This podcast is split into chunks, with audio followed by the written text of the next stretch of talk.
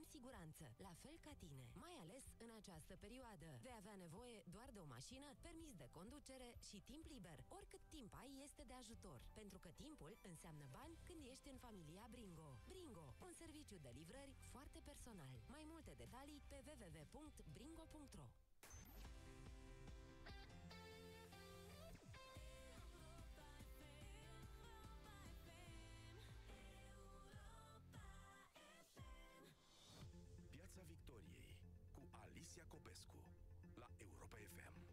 Bună seara, bine v-am regăsit. Și Cătălin Striblea este în studioul Europa FM. Este formula noastră de Piața Victoriei făcută oarecum de la distanță, în condiții de distanțare socială. Invitații noștri sunt de obicei în direct prin telefon, începând de ieri al alter. Bună seara, Cătălin! Bine te-am găsit, chiar și între noi avem 3 metri, deci cred că respectăm toate recomandările necesare în perioada asta. Veștile nu sunt însă dintre cele mai bune, adică oriunde te uita, chiar avem vești proaste în seara asta. Închiderea primului site de, de știri, ca fiind un site de știri false, anunțată oficial în urmă cu scurt uh, timp. Este vorba despre site-ul știrdemoment.ro.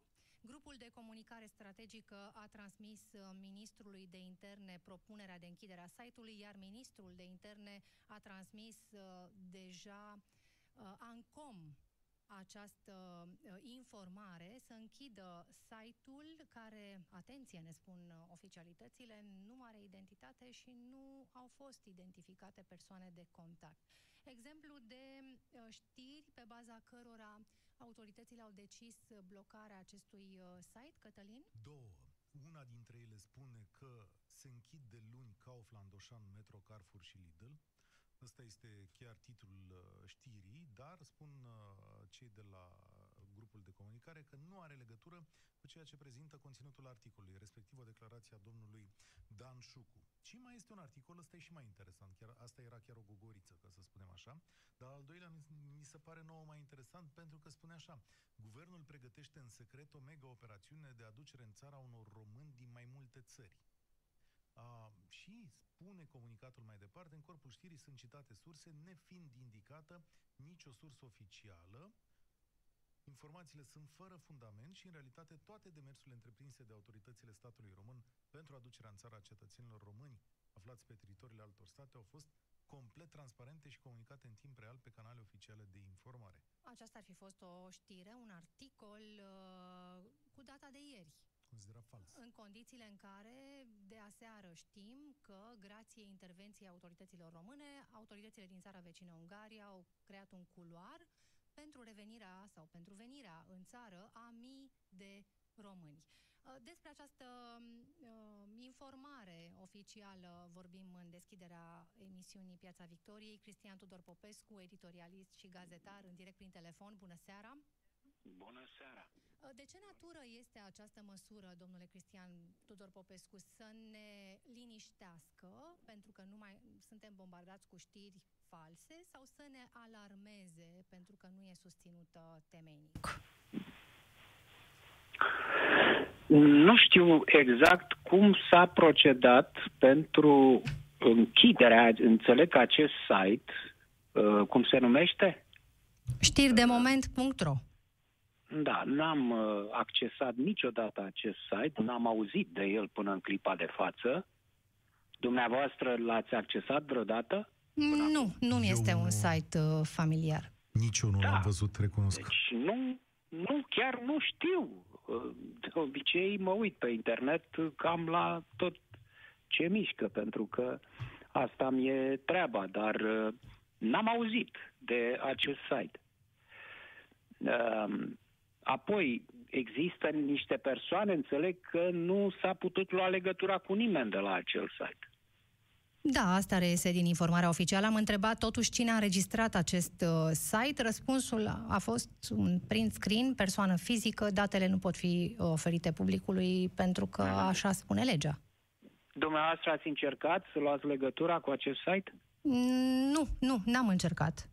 Am încercat uh, multe alte lucruri în cursul acestei uh, zile. Cred că volumul de informație este uriaș în aceste Vă zile. cred. Aveți, aveți foarte mult uh, informație de triat și de transmis. Dar vă spun drept, dacă îmi permiteți, ca să răspund la întrebare într-un alt sens, nici site-ul știrioficiale.ro nu l-am accesat. Știrioficiale.ro este site guvernamental? Da, este un portal de comunicate. Ca jurnaliști ne luăm informațiile de la autorități, dar le ducem un pic mai departe decât aleg autoritățile să ni le ofere, pentru că întotdeauna găsim ceva în plus. Asta da, sigur că da, sigur că găsiți ceva în plus, dar uh, de ce să nu accesați uh, site-ul știri oficiale? Pentru a vedea ce scrie acolo. Asta nu înseamnă că trebuie să transmiteți ad literam ce scrie acolo. Nu, dar ce vreau să spun este că oricum volumul de informație este foarte mare, numărul de site-uri, numărul de surse este realmente greu de gestionat. Nu poți să fii uh, la, la curent cu toate. Știri de moment.ro nu este un site pe care l-am întâlnit. Nici eu, tocmai de aceea, nu știu ce relevanță are, are acest gest al guvernului. Uh, e vorba de un site care nu știm dacă există, nu știm cine îl face uh, și care a produs două, înțeleg că două sunt uh, fake news-urile incriminate, care nu sunt de o virulență, să zic, remarcabilă. Adică nu, nu sunt știri care să scoată oamenii în stradă sau să producă isterie în masă sunt niște prostii. Uh, deci, nu știu, totuși, ace- înțeleg că sunt niște oameni care fac uh, monitorizare și care uh, iau aceste măsuri. Da, să știți că am deschis acum, pentru că înțeleg că, de fapt, procedura în sine de închidere a site-ului nu a fost finalizată, căci site-ul știrdemoment.ro este în continuare disponibil, iar numărul de vizualizări pe cel mai recent articol este foarte mic, cred 60. Că, cred că l-am făcut celebru acum, sau mă rog, Guvernul României l-a făcut celebru. Dar știți care e diferența dintre noi și Guvern? Faptul că Guvernul știe exact cine face acest site, pentru că toți utilizatorii, toți proprietarii de site din România au avut obligația ca până pe la începutul anului trecut, dacă nu mă înșel, să-și înscrie site-urile din nou la celebrul rot TLD, să declare acolo, să plătească niște lucruri. Deci s-a făcut un pic de curățenie în site-urile din România în urmă cu vreo un an, doi. Astfel încât în momentul ăsta autoritățile din România au o imagine foarte clară. Spre deosebire de noi care nu avem acces la date personale, ei chiar știu cine face acest site și cine lucrează acolo. Asta are mai multă însemnătate? Da, uh, dar uh, în continuare problema, după părerea mea, problema importantă este uh, relevanța acestui site, care are 60 de accesări, iată, pe ceea ce este practic zero. Uh, ca să comunici din partea guvernului o măsură de interzicere a unui site de pe net, asta este, un, asta este știrea. Asta e o știre, într-adevăr. Asta se poate pune pe prima pagină, să spunem. Da? Guvernul, primul site pe care îl interzice Guvernul României. Domne, asta e o problemă. Dar când vezi că site-ul ăsta este practic inexistent, acolo sunt, uh, nu știu, vor fi un INS 2 uh, care nu au absolut nicio audiență, postează acolo niște prostii, acele, acele uh, fake news-uri, mă rog, nici măcar nu sunt fake news-uri. Sunt niște vorbe aruncate, nu sunt construite în așa fel încât să aibă și un grad de plauzibilitate, pentru că fake news-urile cu adevărat periculoase sunt cele care au și doză de adevăr, care au uh, o doză de verosimilitate. Uh, în vreme ce astea sunt niște prostii, nu au niciun fel de, de acoperire, nu au uh, niciun fel de susținere, fie și stilistică, nu știu, care să meargă la oameni și atunci uh, Oare e cazul ca guvernul să umble după toate uh, săitulețele astea de pe net unde uh, se aruncă astfel de știruțe mai mult sau mai puțin uh, prostești și să le interzică? Pentru că uh, uh, eu când am auzit de la dumneavoastră, prima reacție a fost, oh, opa, avem un, uh, o, o primă acțiune la adresa presei, ca să nu spun împotriva presei, a guvernului. Ori nu e cazul de așa ceva. Asta este, cum să spun eu, o fake interzicere. Și atunci unde plasăm această măsură, domnule Cristian Tudor Popescu? E, aici e problema. Pentru că nu, nu se poate trasa o graniță aici. De pildă, guvernul poate mâine să zicem că dumneavoastră într-o emisiune spuneți, sau nu, chiar am spus eu asta în emisiunea de luni, am spus că nu sunt măști și nu este Eutirox pentru uh, bolnavii de cronici, de tiroidă. Chiar nu este, în, uh, ca să zicem farmacii. de două ori. Da. Și guvernul poate să spună, dumne, Popescu minte. Avem, este Utirox, există măști, cu toate că ele nu există. Și eu știu foarte bine când spun asta, mă bazez pe ceva.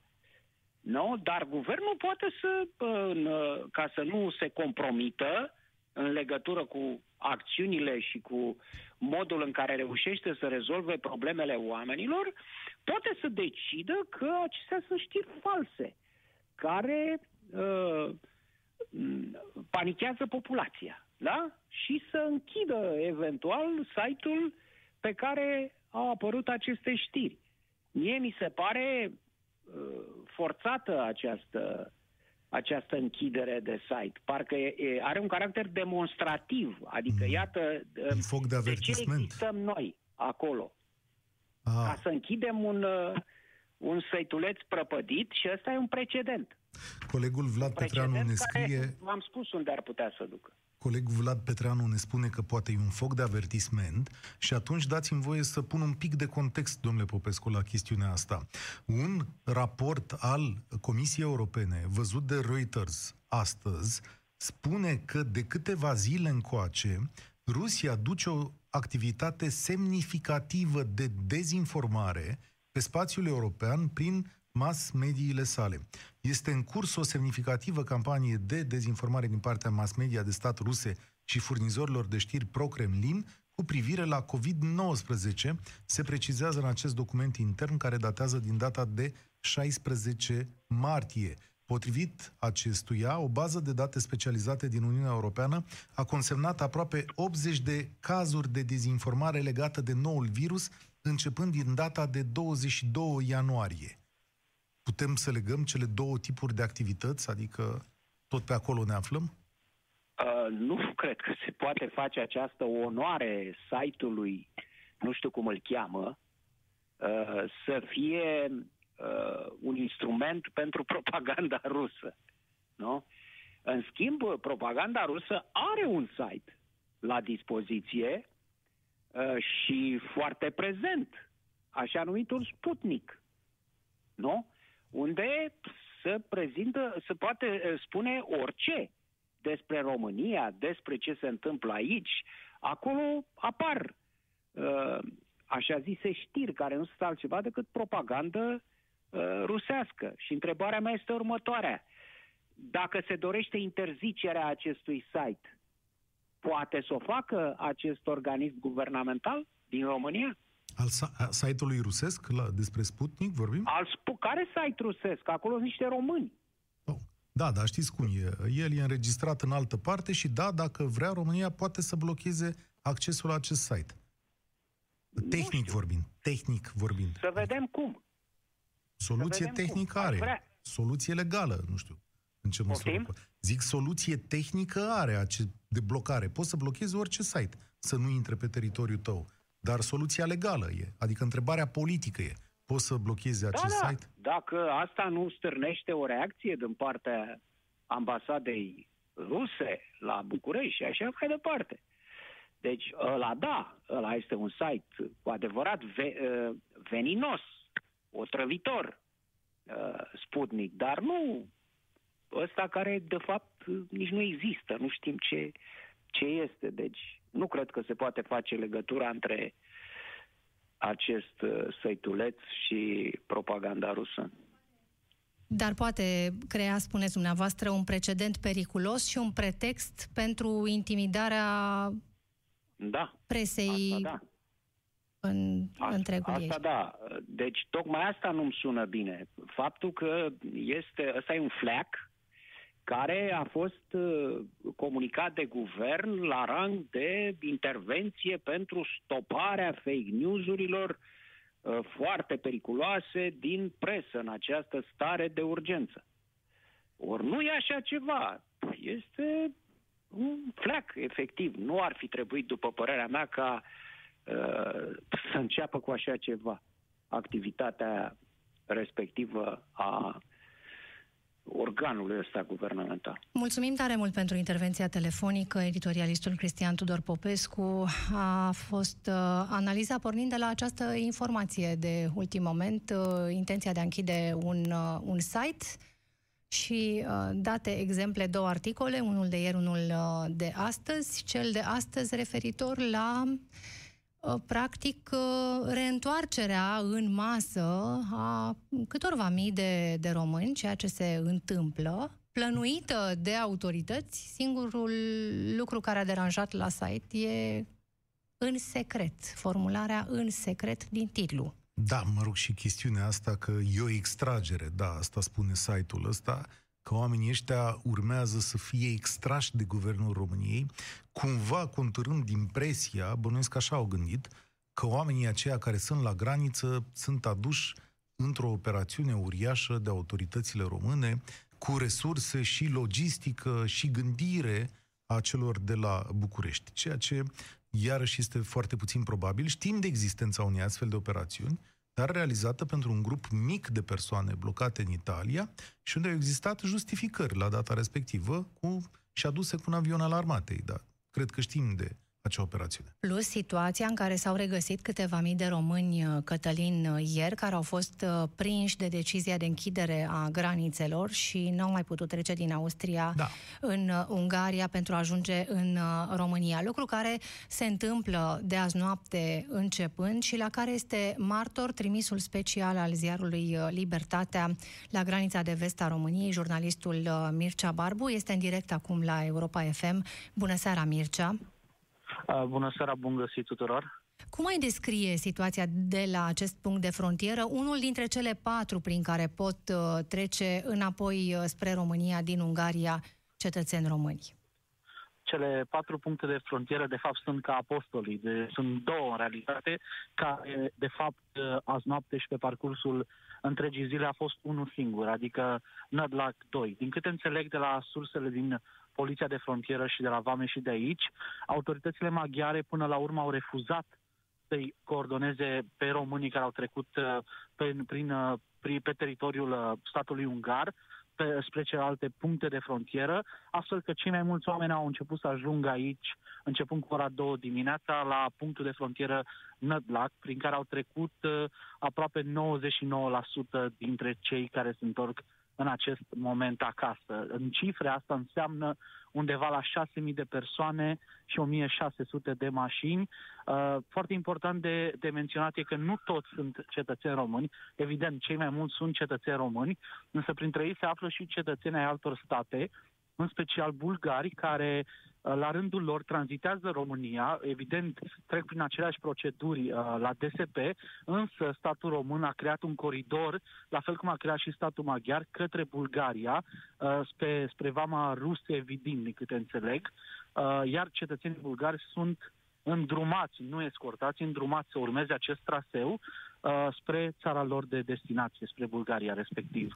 Uh, situația aici este destul de calmă, uh, mult mai organizată decât în primele zile când am văzut acel prim val de români care veneau din Italia, însă în continuare vin oameni, în continuare uh, unii dintre ei nu au formulare, așteaptă cu zecile de minute, însă pe ansamblu aș putea spune că e destul de organizat, destul de calm, iar uh, poliția de frontieră face tot posibilul să-i proceseze pe oameni într-un timp cât mai scurt, după care să-i uh, trimită în carantină sau în izolare în funcție de țara sau zona de unde vin din Europa. În izolare, înțeleg, aproximativ 70 de persoane până acum, în carantină mai exact, da? În carantină, aproximativ da. 70 de persoane până acum. Asta înseamnă că vin din Italia, nu? Zona, zona roșie.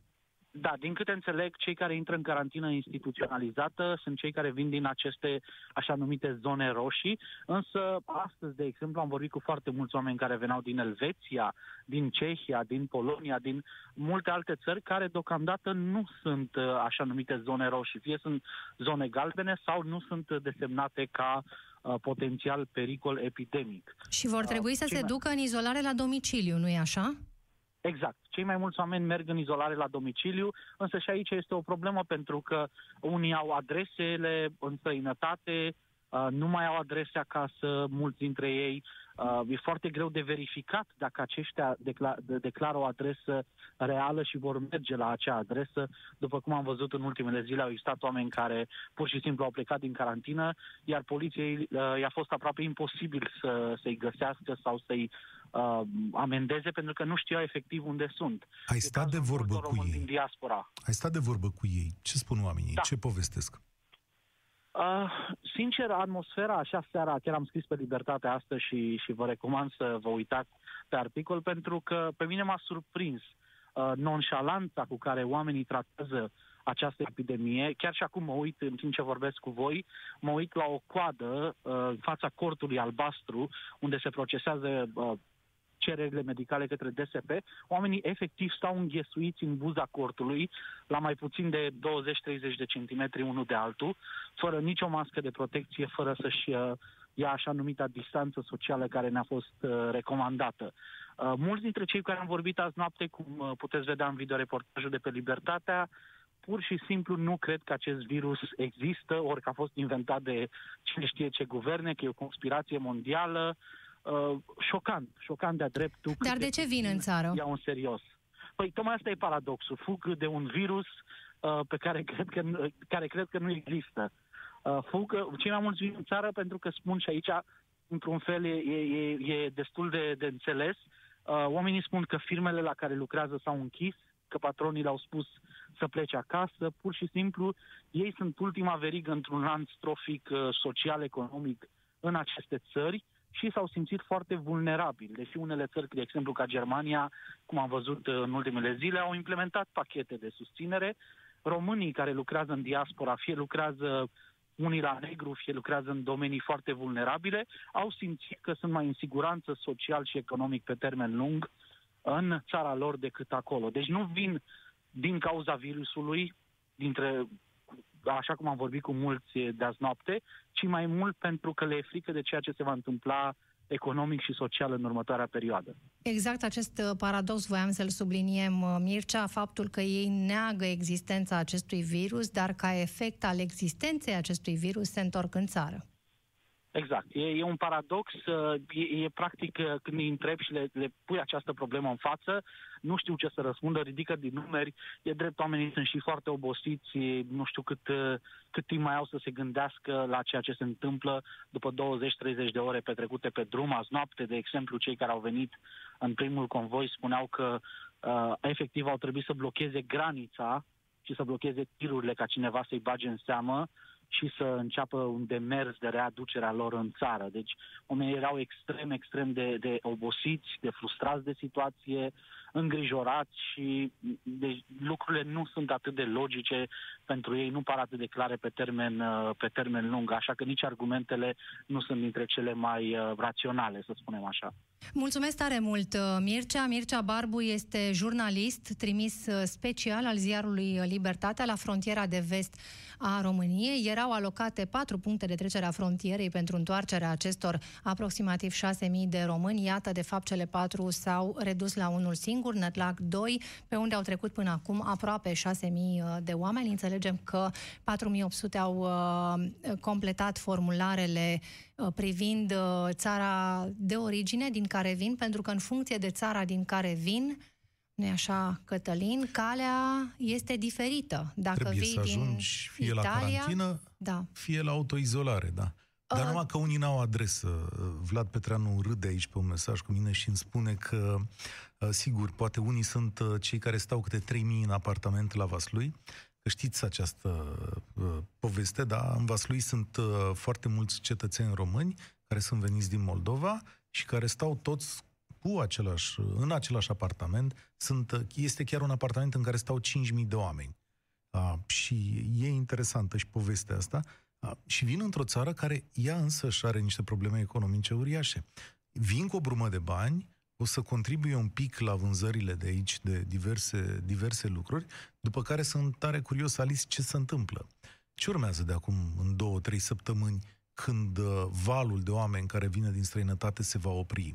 Aici e o țară în care deja intrăm în șomaș tehnic pe paliere foarte mari, în diverse domenii. Horeca, vorbeam ieri la România în direct, este aproape doborâtă la pământ. La pământ. Astăzi Dacia închide, uh, lângă Dacia închide și furnizorul lor de utilaje, uh, de cablaje, cei de la Leone. Deci ce urmează mai departe?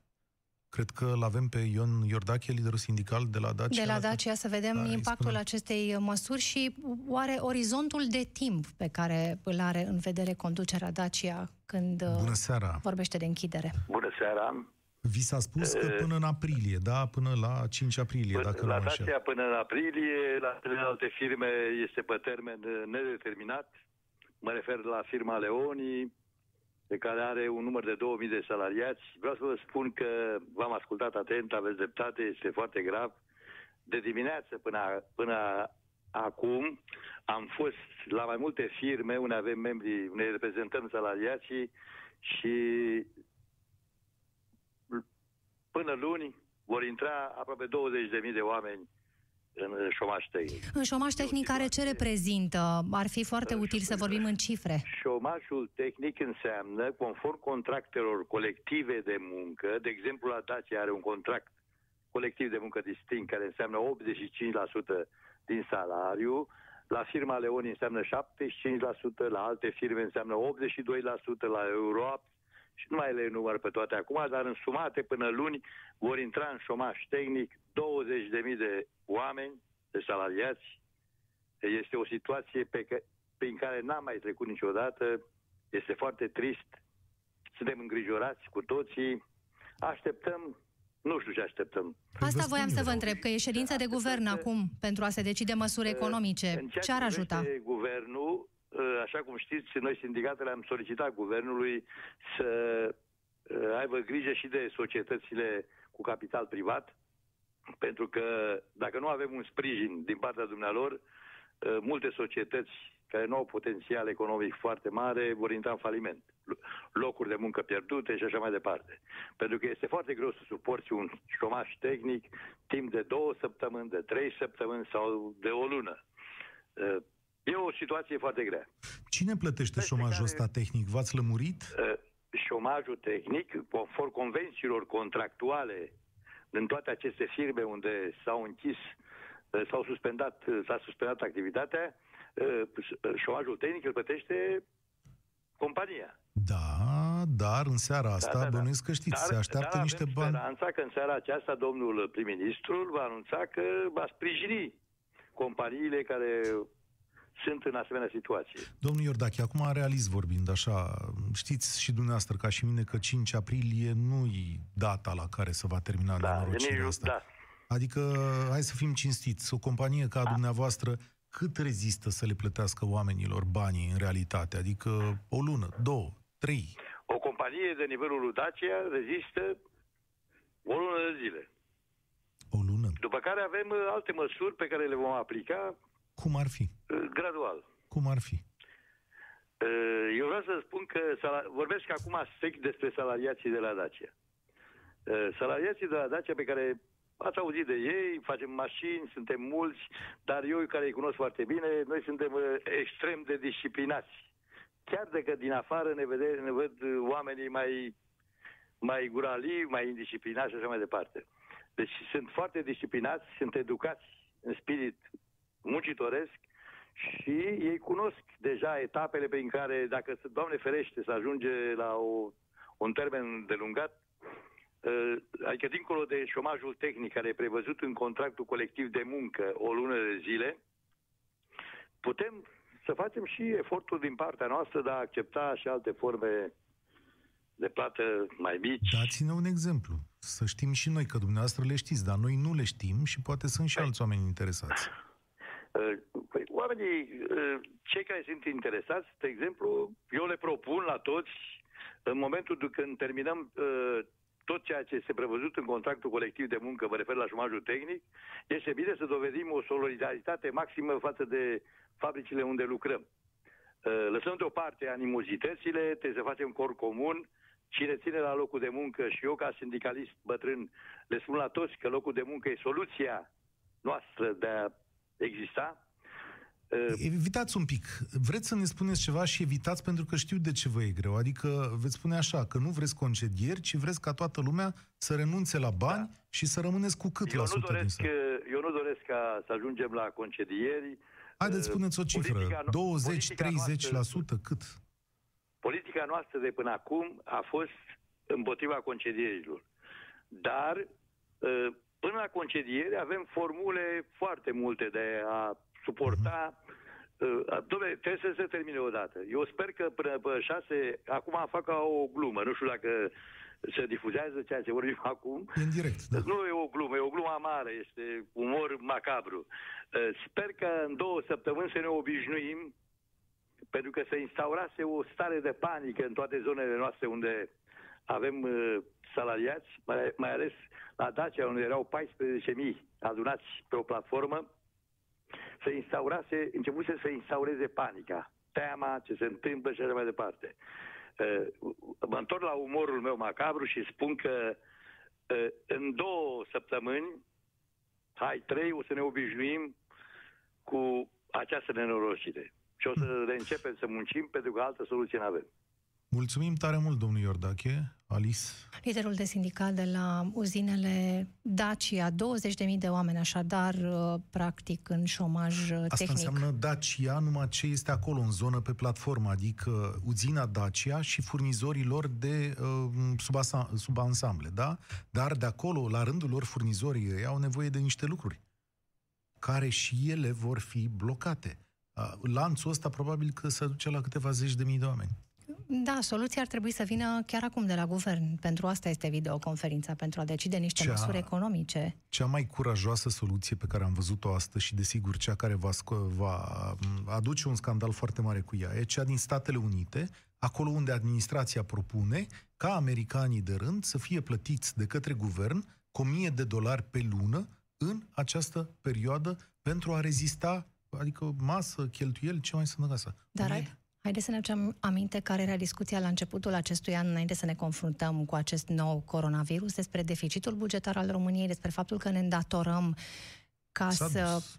plătim uh, niște salarii pe care nu ne-am putut permite de la bun început să le plătim, faptul că am decis să majorăm niște pensii pe care e sub semnul întrebării dacă ne vom permite să le plătim din septembrie încolo și peste asta ce peste să faci? Asta, peste asta vine nenorocirea, dar tu vorbești de aparatul de stat. Da. Unde, da, sigur că guvernul, suntem convinși că se va împrumuta, nu? Ca să plătească aparatul de stat. Numai că acum în capul guvernului au venit și oamenii activi, cei care duc România înainte și cei care își câștigau banii. Iar astăzi ei sunt primii afectați. Și nu te-ai fi gândit că România e o țară care să nu reziste o săptămână, dar ea a picat după o săptămână. Și după o săptămână. să mai spui peste asta faptul că economia românească a crescut în ultima vreme bazându-se pe consum.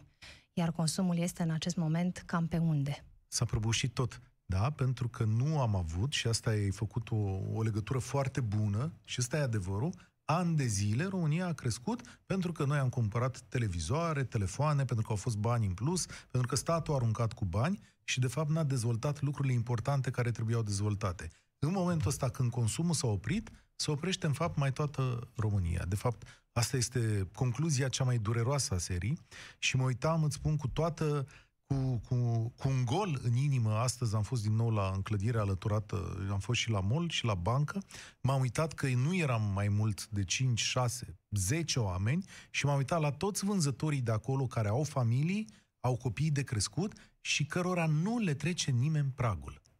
Practic se vor închide și aceste magazine, așa cum s-au Chiar închis cerere, uh, auzit, da. restaurantele.